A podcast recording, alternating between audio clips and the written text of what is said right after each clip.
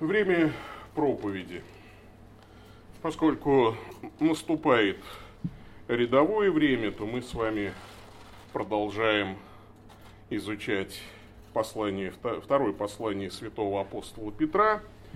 И сегодня мы переходим к третьей главе. Апостол Петр наставляет свою паству о втором пришествии.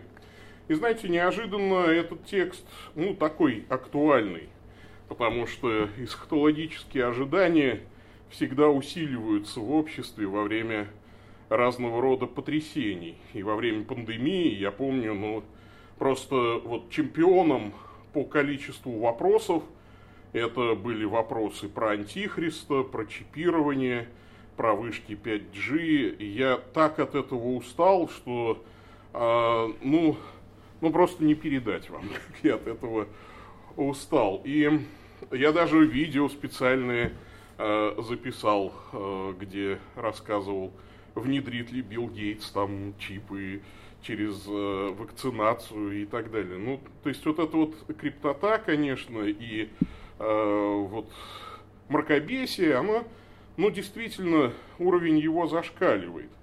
Вообще, надо сказать, что среди групп людей, религиозных групп людей, называющих себя, ну или причисляющих себя к христианам, э, можно так условно этих людей разделить на две большие группы. Ну вот на первый взгляд, может быть очень поверхностно. Одна из них ждет антихриста, а другая Христа. И вот это вот э, между этими двумя группами большая все-таки разница, потому что а, есть люди, которые вот, ну, прям вот всего боятся. Для них э, второе пришествие Христа – это прежде всего антихрист, что-то плохое, поэтому они запасаются шапочками из фольги и а, значит, поджигают вышки 5G. А кто-то ждет Христа. И мы, конечно, с вами призваны а, ждать Христа. Вот э, притчу Господь рассказывает про пять мудрых и пять неразумных э, дев, помните. И мудрые девы э, мудры не потому, что они сделали себе шапочку из фольги, а, или купили дробовики, чтобы защищаться от Билла Гейтса, э, или обороняться от насильников. Нет, они были названы мудрыми, потому что они взяли масло в свои светильники, то есть были готовы запастись терпением на самом деле. Апостол Петр проповедует примерно в такие же времена, когда эсхатологические ожидания среди христиан достигали своего пика. Только что отбушевали Нероновы гонения, а были эпидемии в то время. Христиане собирались в Риме, в катакомбах.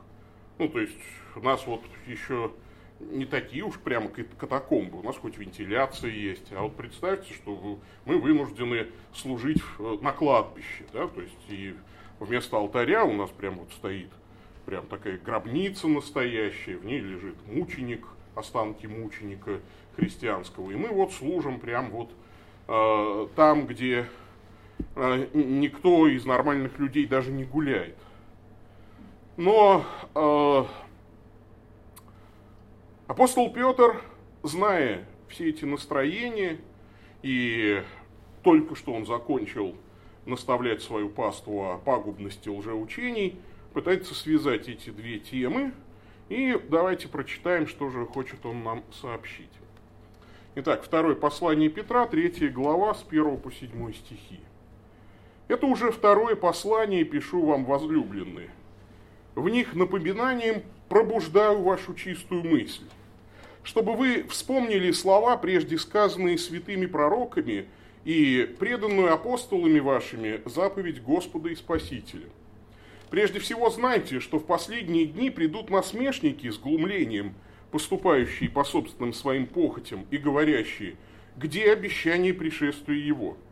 Ибо с тех пор, как умерли отцы, все остается, как от начала создания. Ибо от них, когда они того хотят, остается скрытым, что небеса и земля были издревле из воды и водою составлены Божьим Словом. Через них тогдашний мир погиб, затопленный водою.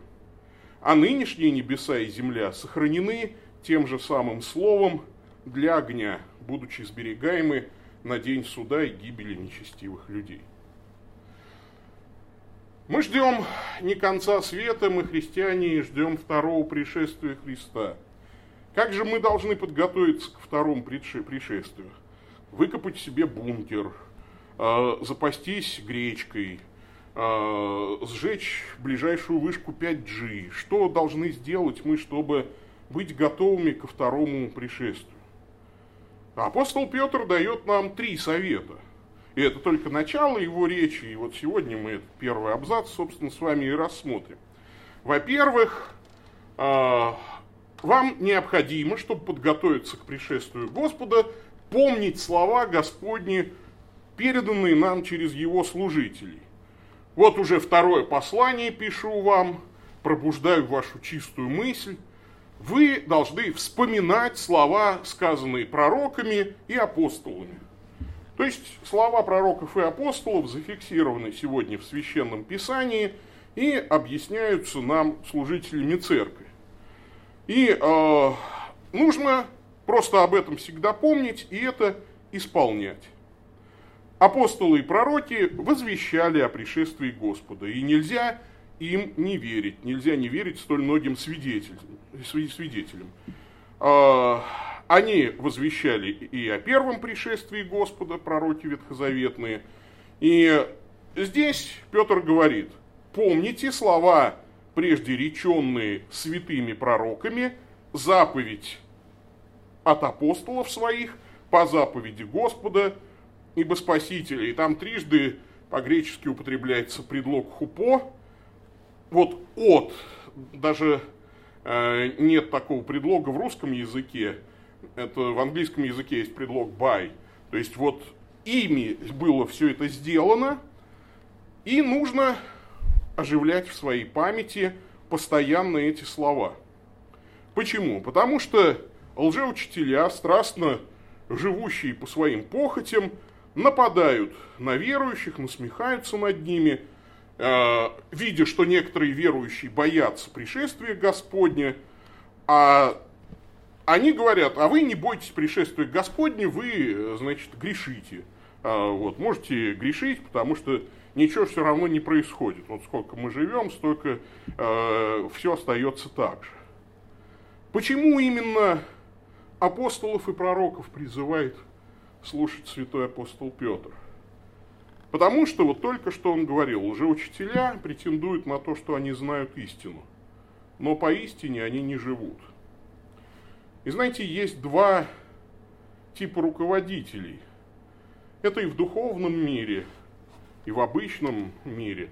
Сколько я живу, всех руководителей я могу поделить, условно говоря, тоже на две категории. А первая категория, условно их можно назвать политруки – или руководители, которые руководят по принципу «делай, как я сказал». А вторую группу руководителей, ну, если уж политруки, то, наверное, надо назвать комиссарами, да, то есть вот вторую группу руководителей, потому что они руководят по принципу «делай, как я». «Делай, как я делаю». Интересно, что апостолы и пророки потому заслуживают доверия, потому что они могли сказать «делай, как я». И они даже смертью своей, мученической кончиной, доказали преданность тому делу, которому посвятили свою жизнь. И они доказали то, что слова их были богодухновенны. Поэтому, если вы хотите хорошо подготовиться к пришествию, помните слова Господни – переданные нам через пророков, апостолов и растолкованные служителями его. Второй совет – не смущайтесь задержкой второго пришествия. В последние дни или в последние времена а, этот термин вообще просто означает впоследствии, иногда все вот время новозаветного домостроительства до второго пришествия обозначается этими словами – и вот в последние времена эти придут насмешники с глумлением, они поступают по своим собственным похотям, и они говорят, никакого второго пришествия вообще не будет, Поэтому жить можно как хочешь, можно грешить, можно нарушать все заповеди, потому что вас обманывают, никакого пришествия не будет. Ну, смотрите, и правда, э, вот, 2000 лет, и все, как бы нет никакого пришествия. Ортодоксия, кстати говоря, ничто без ортопраксии, то есть правильная вера, ничто без правильного делания. Потому что очень часто христиане либо сосредотачиваются на своей ортодоксальности, но упускают праведную жизнь, либо они сосредотачиваются на праведной жизни и упускают ортодоксию. Хотя одно без другого не работает. Ортодоксия, она очерчивает как бы круг истины, внешний круг, за которым нет церкви, нет Христа, нет истины, там нет благодатной почвы, там нет благодати Божьей. Но внутри этого круга мы, каждый, должны возделывать сад своей жизни, бороться за праведность, исповедовать грехи, побеждать греховные страсти, совершать молитвенные, духовные подвиги, то есть копать и возделывать сад своей жизни. То есть глупо просто войти внутрь круга ортодоксии, сесть там и ничего не делать и умереть с голоду. Но насмешники говорят, мы этой ерундой заниматься не будем. Мы, во-первых, и не в ортодоксии, и не в ортопраксии. Сколько поколений провели всю жизнь в труде, в посте, в молитве, в борьбе с грехами, а пришествия все нет и нет. Две тысячи лет уже, все остается так же. Так не лучше ли просто жить для себя? И вот здесь они совершают одну такую логическую ошибку. Я, кстати, часто ее встречаю у людей, и мне немножечко обидно, что в школе э, в наши времена не изучают формальную логику. Самое потрясающее для меня заключается в том, что э, раньше в школах ее изучали, даже вот еще в сталинское время. По-моему, последний учебник по формальной логике школьный был 54 -го года издания. Э, вот, удавалось мне нагуглить. Но сегодня люди совершают такие фатальные логические ошибки. И вот я читал недавно, что в каком-то колледже провели эксперимент. То есть э, студентам давали такой силлогизм и просили определить, истинный это силлогизм или ложный. А, значит, две предпосылки. Во-первых, все розы это цветы. Некоторые цветы быстро вянут. Ну, то есть и то, и другое верно. Следовательно, некоторые розы быстро вянут. А, практически все опрошенные назвали силлогизм верный. И вот это, ну просто это фейспалм, конечно. Потому что в действительности, возможно, среди быстро увядающих цветов нет роз. Но в голову немедленно приходит ответ, кажущийся правдоподобным – и э, это все равно, что говорить то, что говорят вот эти лжеучителя. Ну, условно говоря, все христиане люди. Да? То есть, да, хорошо, все христиане люди. Некоторые люди живут напрасно. Следовательно, некоторые христиане живут напрасно. Ну, то есть, это вот э, примерно та же логическая ошибка. Э, одно из другого никак не следует. И, конечно, если 2000 лет не было пришествия Христова, это вовсе не означает, что его не будет вообще. То есть это такая же порочная логика. Еще, кстати, знаменитый Артур Конан Дойл э, остроумно высмеивал вот эту логику в одном своем не очень популярном произведении, не самом популярном, у него есть там такой фантастический рассказ «Отравленный пояс», э, где он приводит такое рассуждение. Допустим, что горсточка связанных друг с другом пробок медленно несется по волнам Атлантического океана. День за днем пробки медленно плывут вперед при неизменяющихся обстоятельствах. Если бы пробки эти обладали разумом, какой им соответствует, они, вероятно, были бы уверены, что это положение вещей вечно и неизменно.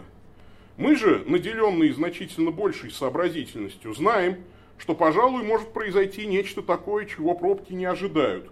Так, например, они могут наскочить на корабль или на спящего кита, или запутаться в водорослях, в конце концов, им предстоит, быть может, оказаться выброшенными на скалистый берег Лабрадора. Но этого всего они не предвидят, потому что изо дня в день мягко и равномерно покачиваются на волнах беспредельного, по их мнению, и вечно неизменного океана. И вот здесь Петр говорит, что эти лжеучителя, они просто не обладают всем знанием. Мы с вами знаем, что как бы долго не путешествовали пробки, рано или поздно они приплывут к берегу. И в их жизни все кардинально изменится. Хотя их путешествие может длиться довольно долго в совершенно не меняющихся обстоятельствах. В совершенно не меняющихся обстоятельствах. Но это вообще ни о чем не говорит. Это вообще порочная логика. Поэтому апостол Петр говорит, если вы в своей жизни не наблюдали пришествие Господне, не наблюдали его в истории второго пришествия, там, допустим, длин, довольно долгое количество лет, это еще вообще ни о чем не говорит. Поэтому не смущайтесь задержкой второго пришествия, просто продолжайте жить не по своим похотям, продолжайте жить по учению Христа, апостолов и пророков. Ну и, наконец, третье. Что мы должны сделать, чтобы хорошо подготовиться к второму пришествию? Мы должны жалеть обреченных на гибель в огне. Дальше логика Петра такова. То есть, если лжеучители или насмешники говорят, что мир, как всегда, от начала стоял, так и будет всегда стоять, то они говорят, совершенно не понимая дела. Господь создал мир, устроил его в таком порядке, а, чтобы он оставался какое-то время незыблемым. И когда-то, до потопа, мир уже казался незыблемым. Ну, будучи составлен из воды. Ну, помните, там вода над бездной, под бездной и так далее. Допотопный мир существовал течение нескольких поколений людей. И мир погиб потому что земля выпустила воду из недр своих, а хляби небесные разверзлись и не спустили воду на землю. И вот эта кажущаяся незыблемость послужила им орудием суда. Вода, как основа допотопного мироздания, послужила судом и потопила мир. А теперь этот мир ждет огонь. Огонь такой символ силы. Иудейское предание, кстати, приписывала еще Адаму предсказание о двукратной гибели мира, один раз от воды, другой раз от огня. И на это благочестивое предание ссылается Иосиф Флавий в иудейских древностях. Да и пророки представляли суд Божий над миром, совершаемым посредством огня. И в Новом Завете неоднократно встречаем представление об огне как об очистительной силе. Мир ждет огонь.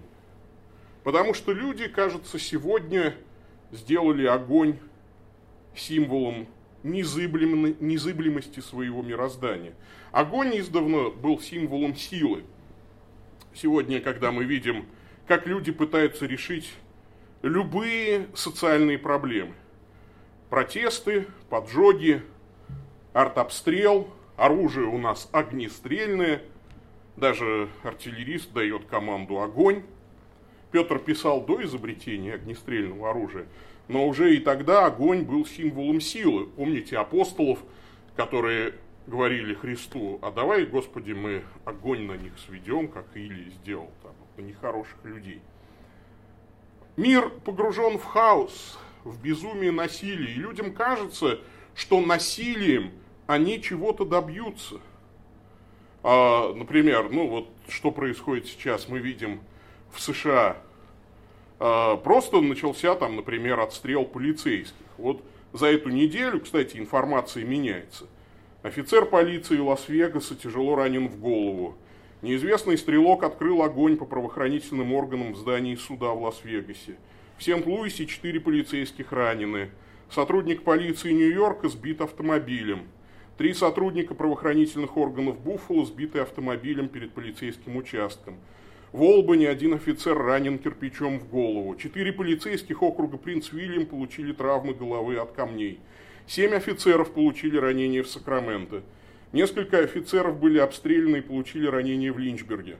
Несколько полицейских Шампейна получили ранения. Три сотрудника полиции ранены в пригороде Чикаго. В Солт-Лейк-Сити ранен 21 офицер полиции. По меньшей, по меньшей мере 50 агентов секретной службы охраны Белого дома получили ранения от коктейлей Молотова в Вашингтоне.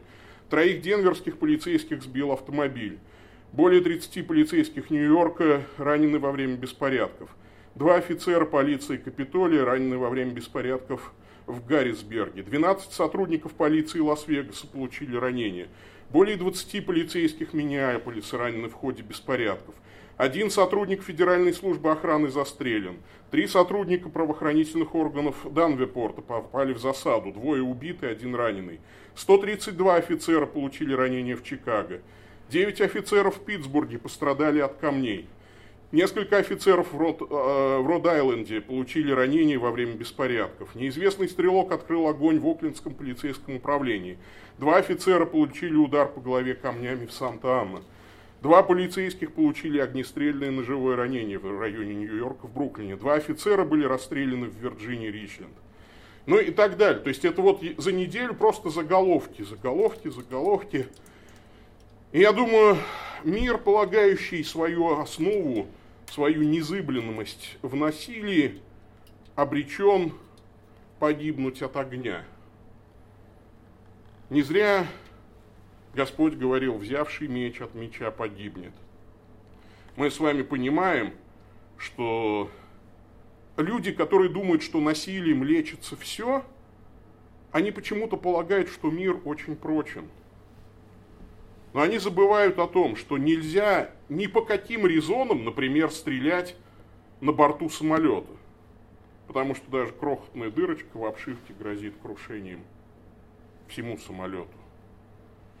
Какими бы ни были твои резоны, на борту самолета стрелять нельзя. Это люди понимают. Но почему-то они думают, что мир не столь хрупок. И Господь однажды положит конец всем нашим беззакониям и нашему насилию. Христиане также могут пройти через огонь частного Божьего суда. Об этом говорит апостол Павел – День покажет, потому что в огне открывается, и огонь испытает дело каждого, каково оно есть. У кого дело, которое он строил, устоит, тот получит награду. А у кого дело сгорит, тот потерпит урон. Впрочем, сам спасется, но так как бы из огня. Что же мы должны сделать? Хуже всего, когда на насилие мы отвечаем насилием. Мы должны пожалеть этот мир. Иуда в своем послании, когда рассуждает на сходную тему, говорит, спасайте людей, исторгая их из огня. Подражайте Богу. Он ежедневно спасает обреченных на гибель в вечном огне. Он посылает дождь на праведных и неправедных. Любите людей, спасайте их, помогайте им, станьте для них не орудием возмездия, потому что возмездие надлежит отдать Богу. Станьте для них орудием спасения. Надо, конечно, учиться любить людей, принимать людей. А, недавно я вспоминал в одной вот из передач этот рассказ Э, немецкого пастора Вильгельма Буша. Очень трогательный, я его тоже хочу вот зачитать вам. Рассказ называется «Жена Голиафа», он очень коротенький. Я рассказываю детям историю о Давиде и Голиафе. Все трое очень внимательно слушают. Надевая туфли, я подражаю выкрикившему насмешки Голиафу, сидящий на сундуке в ужасе. Но тут возникает вопрос, который требует выяснения – Папа, Голиаф был такой же большой, как наш дом? Примерно. Ну ладно, рассказывай дальше. Я завязываю галстук и рассказываю о мужестве юного Давида, как он без оружия, только с прощой в руке, смело выступил против великана Голиафа. Галстук завязан неудачно, я срываю его с шеи и вдруг обнаруживаю, что он очень подходит для демонстрации прощи. Я показываю, как Давид размахивал ею, чтобы метнуть в Голиафа камень. Затем опять пытаюсь завязать галстук, на этот раз удачнее. При этом передаю диалог между двумя борцами, насмешки воинственно настроенного Голиафа и упование на Бога мужественного Давида. Я надеваю пальто, показывая, как камень летит в Голиафа и убивает его. И торжествуя вместе с победителем Давида, заканчиваю свое повествование. Однако дети не ликуют вместе со мною. Сын печально спрашивает, «Папа, а что сказала жена Голиафа?» Я испуганно смотрю на него и отвечаю, «Не знаю». Придя в свой рабочий кабинет, я думаю над вопросом сына, «А что сказала жена Голиафа?» Над этим я еще ни разу не задумывался.